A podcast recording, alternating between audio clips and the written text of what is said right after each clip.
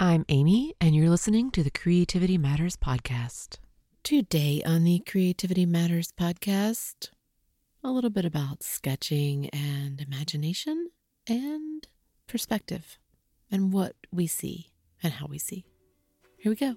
You're listening to the CMP, a Creativity Matters podcast. Stories of creative journey and a reminder that creativity matters in whatever form it takes for you. Hello, everyone. Welcome to the Creativity Matters podcast. I'm Amy, and this is episode 377 The Monster Under the Desk. And a short show today. A short show. Almost no show. I was almost a no show but a short show. Sometimes it takes only a single moment to destabilize a whole day, to undo weeks or months of something.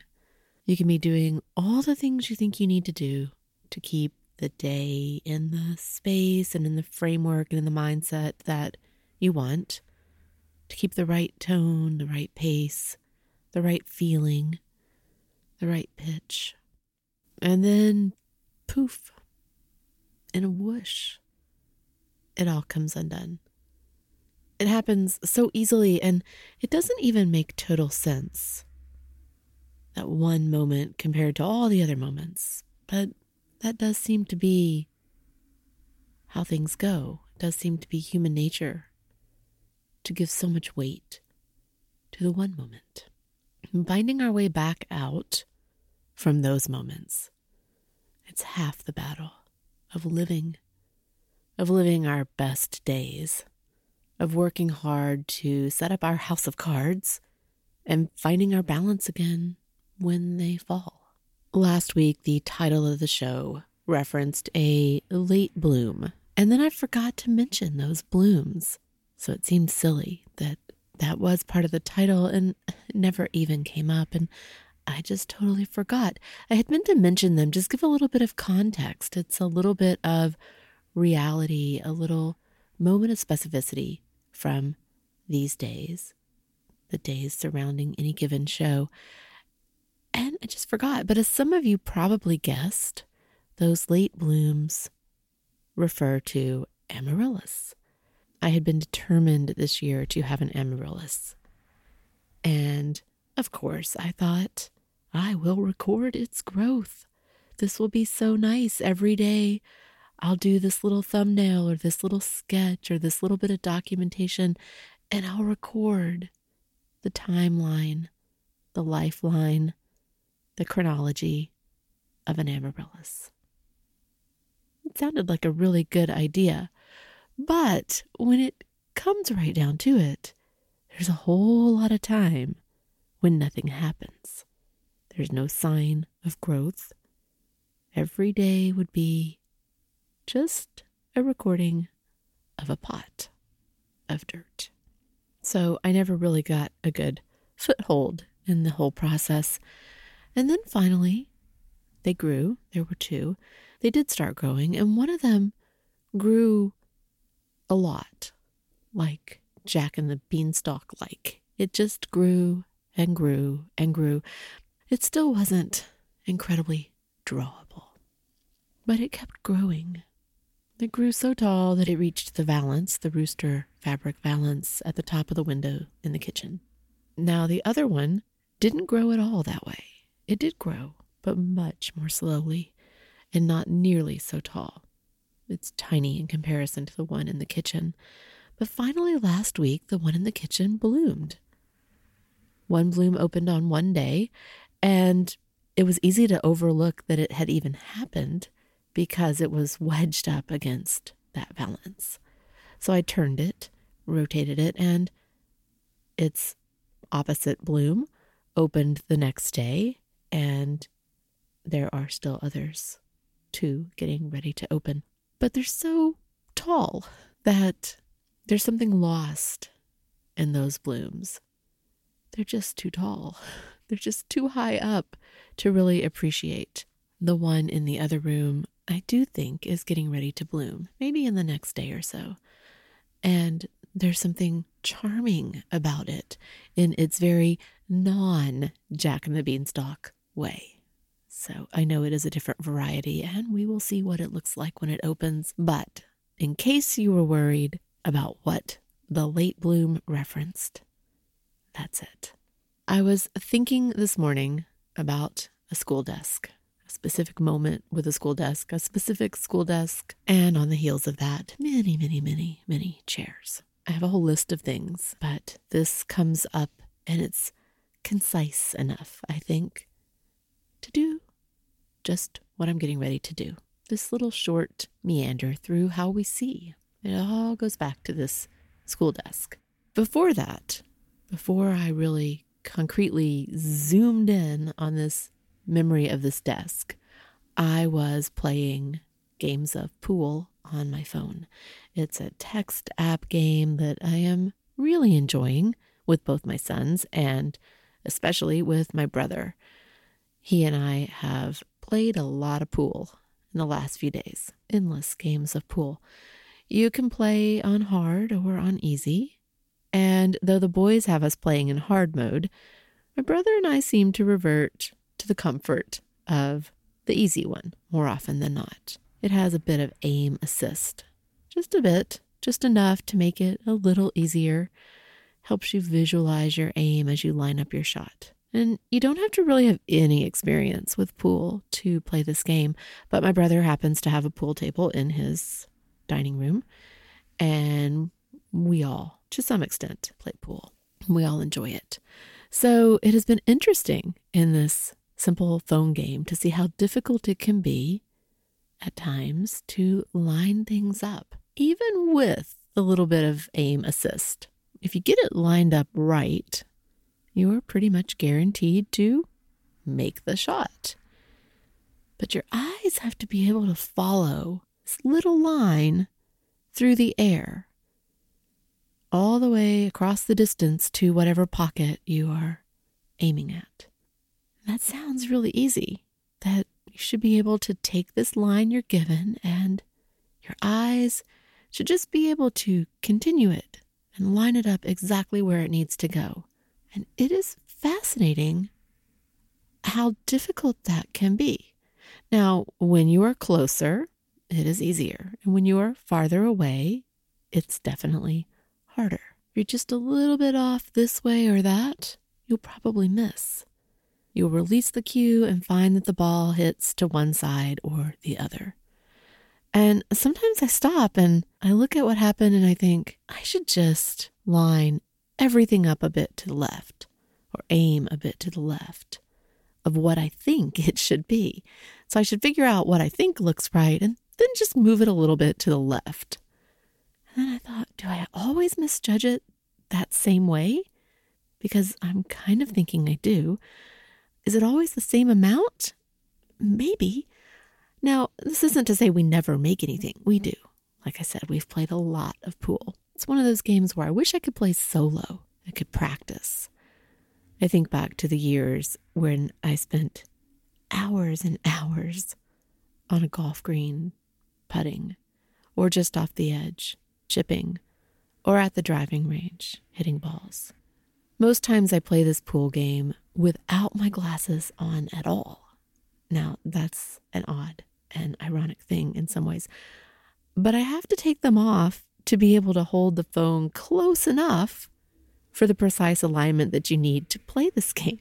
And sometimes when I miss a few, I wonder about the whole seeing of things. I wonder why it's hard for our brains to follow that line through space. And yes, I have played with my glasses on as well. I have to hold it much farther away, and I have a much harder time determining which balls are stripes versus solids, which you have to know. I still miss in the same way. I find it much more comfortable to play holding it up close, no glasses, and I can see it that way. But it's made me think about how things just can be a little off.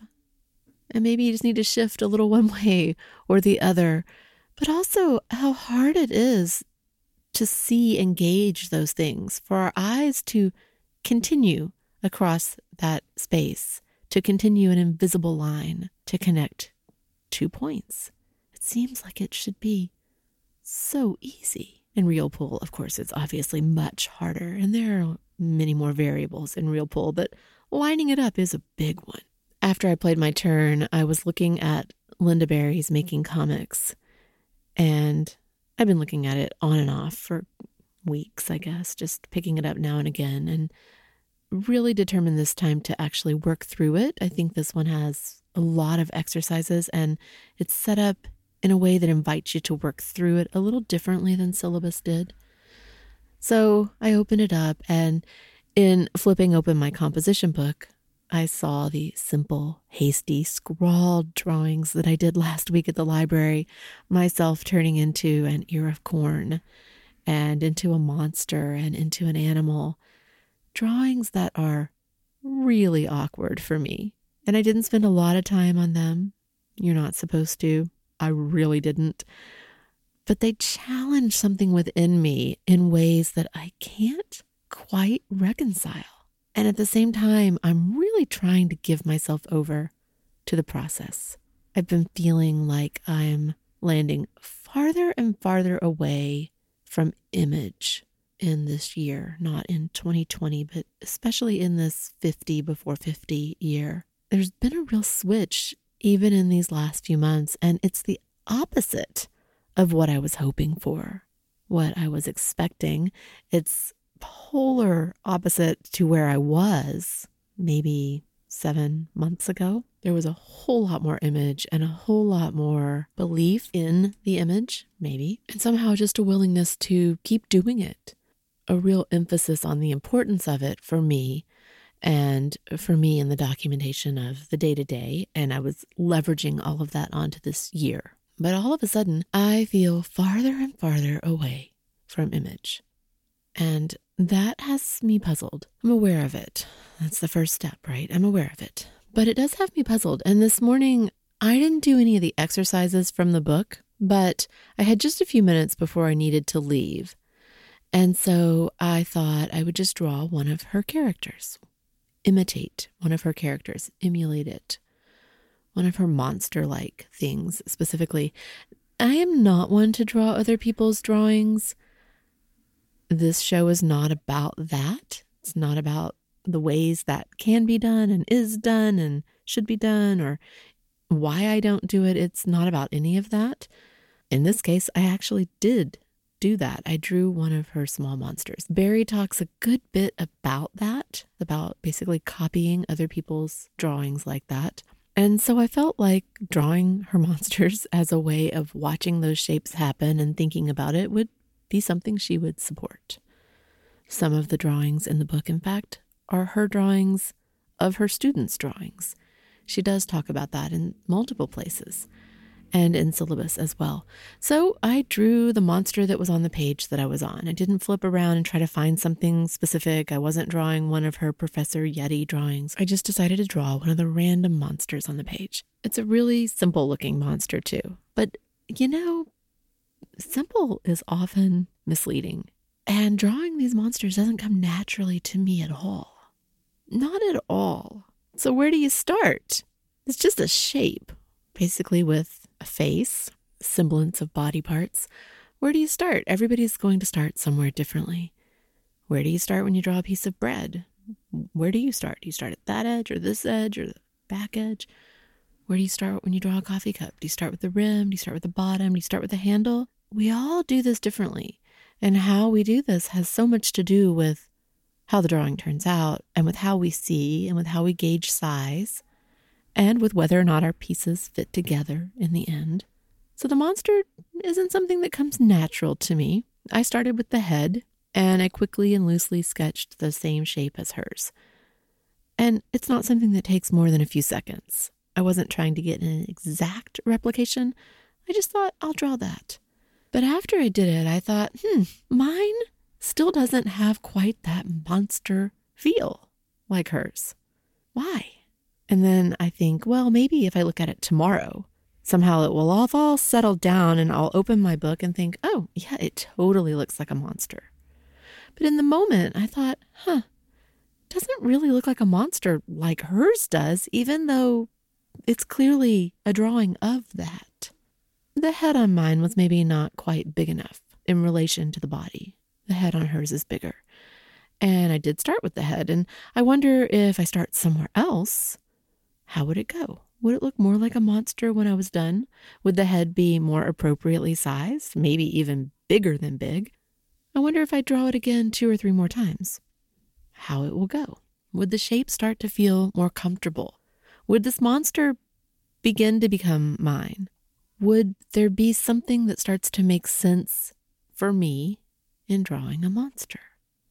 This monster shape isn't something in my head at all. In several of the exercises I've done, she's instructed the student to draw a monster or something that has to do with a monster.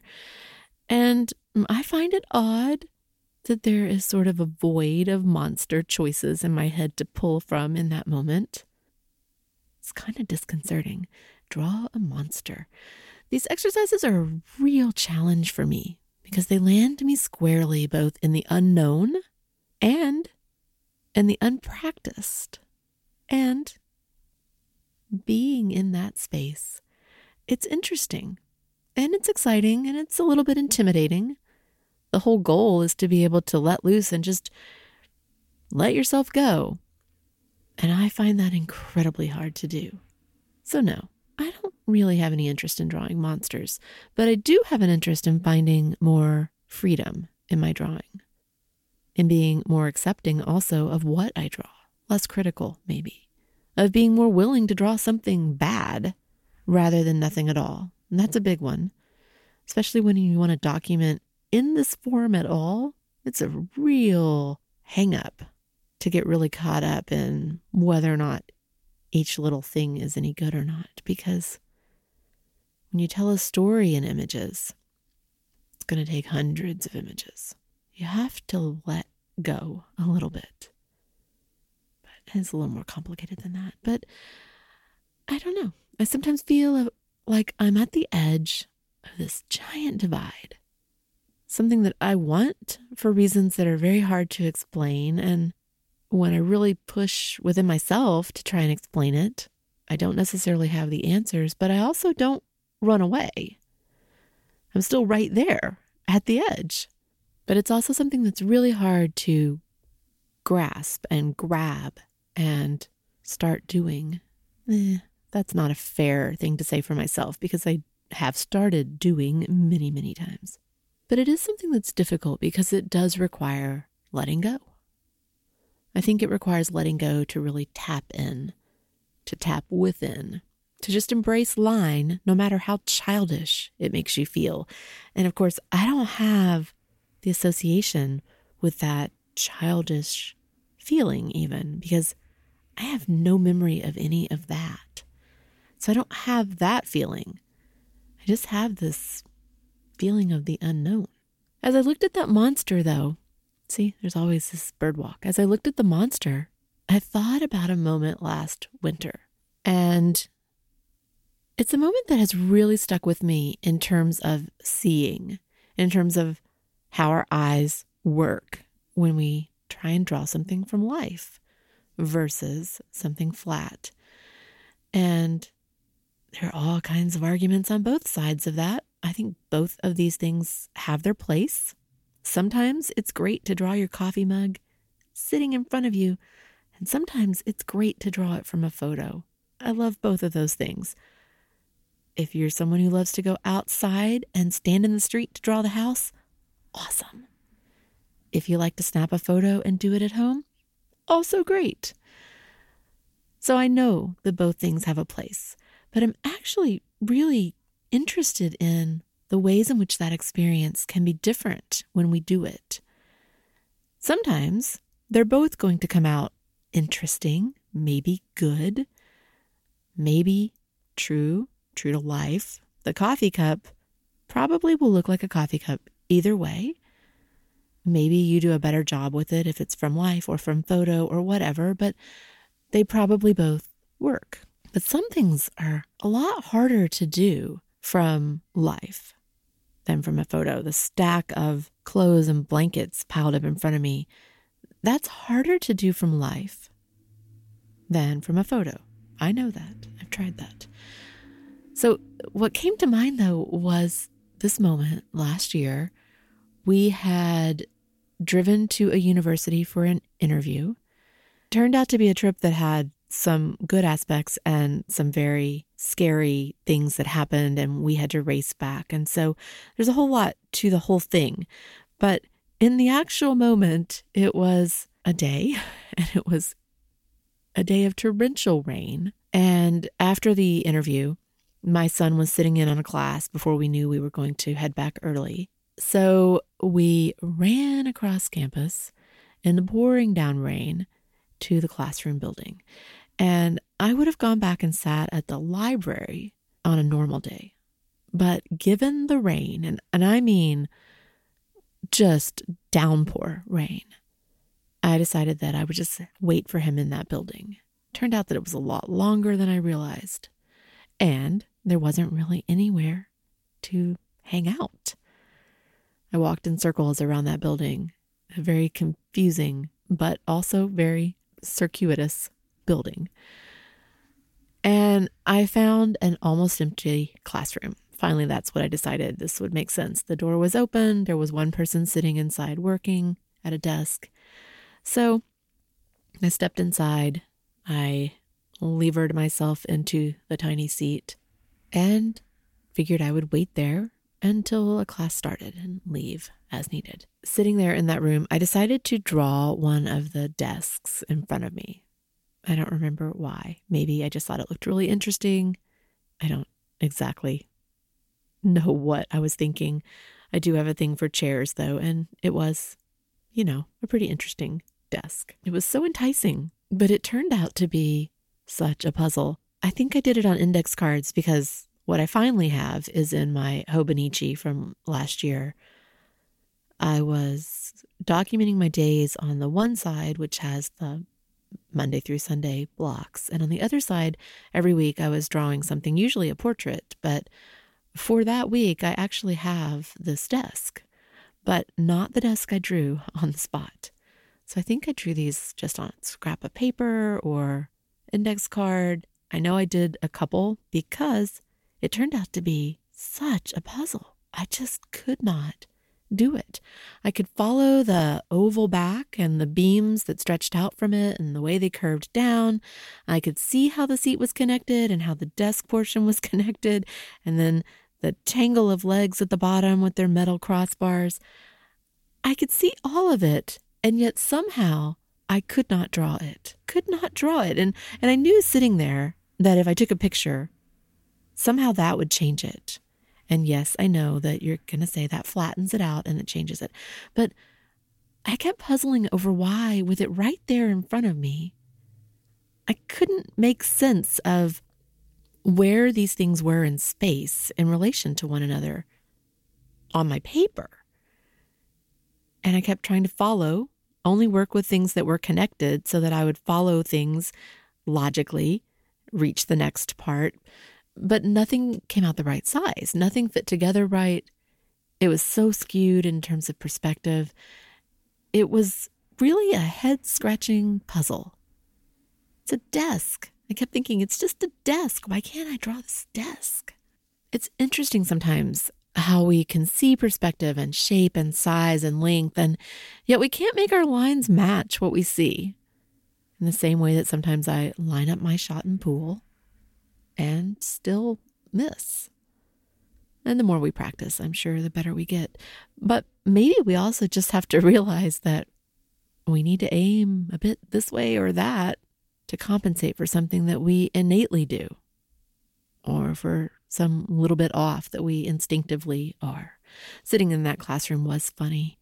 It was funny. After my failed attempts at drawing that desk, I was putting together a weekly collage view. I was doing this 52 weeks thing last year where every week I would put together a bird's eye view summary of the week, the things I had drawn or worked on creatively that week.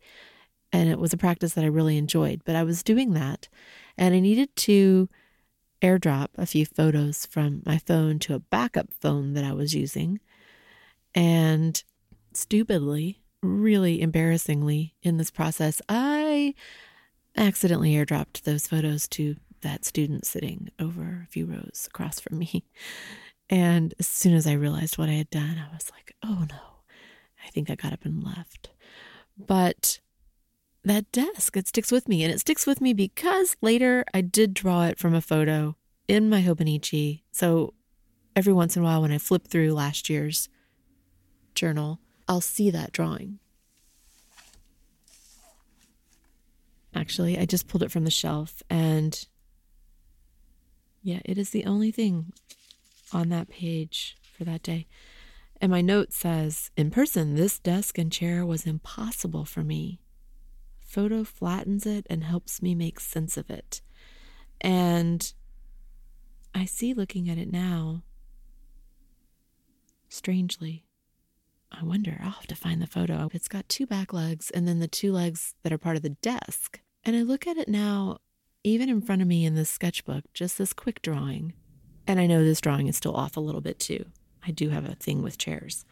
But I wonder why that was so hard in person. I wish I had one in front of me so I could try it again and again and again. And I would just keep trying it and hope that I could train myself to somehow make sense of the space. And maybe if I draw myself turning into an ear of corn a dozen times, somehow that will become more natural and make sense and somehow look like something.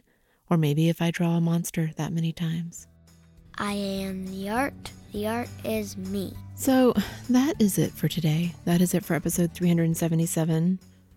These things all loosely go together. Maybe you've had similar moments, whether it's problems with perspective or whether it is doing something new and letting yourself be not so good at something. Whether it's doing something you want to do, even if you think maybe you're not so good at it. You know, there's that thing about saving that special piece of paper until you have the perfect use for it, until you have the skills to make the perfect use of it. But if you don't ever do anything, you never get those skills. You never gain those skills. You don't get that practice and experience. You don't get to really find out if it's for you or not. Sometimes you just have to take a leap of faith. And you have to just go ahead and do it, and maybe do it badly, and maybe do it badly for a while and maybe reach out and ask someone to witness you doing it badly. Someone you trust who can just witness.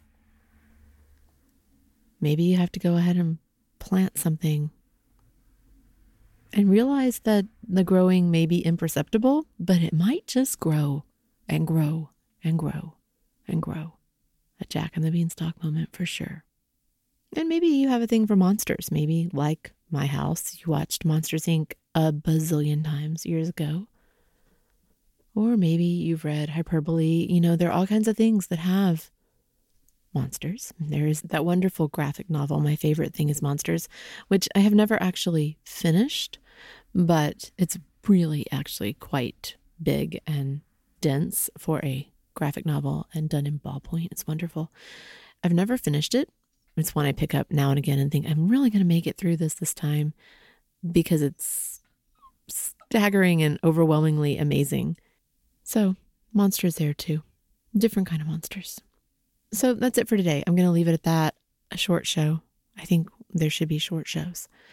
I'm Amy, and you can reach me at creativitymatterspodcast at gmail.com. The show notes are available on the creativitymatterspodcast.com website.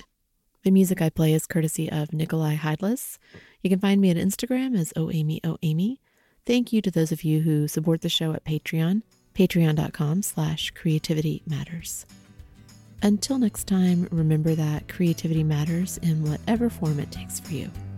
And don't forget to breathe. Have a good week, everyone.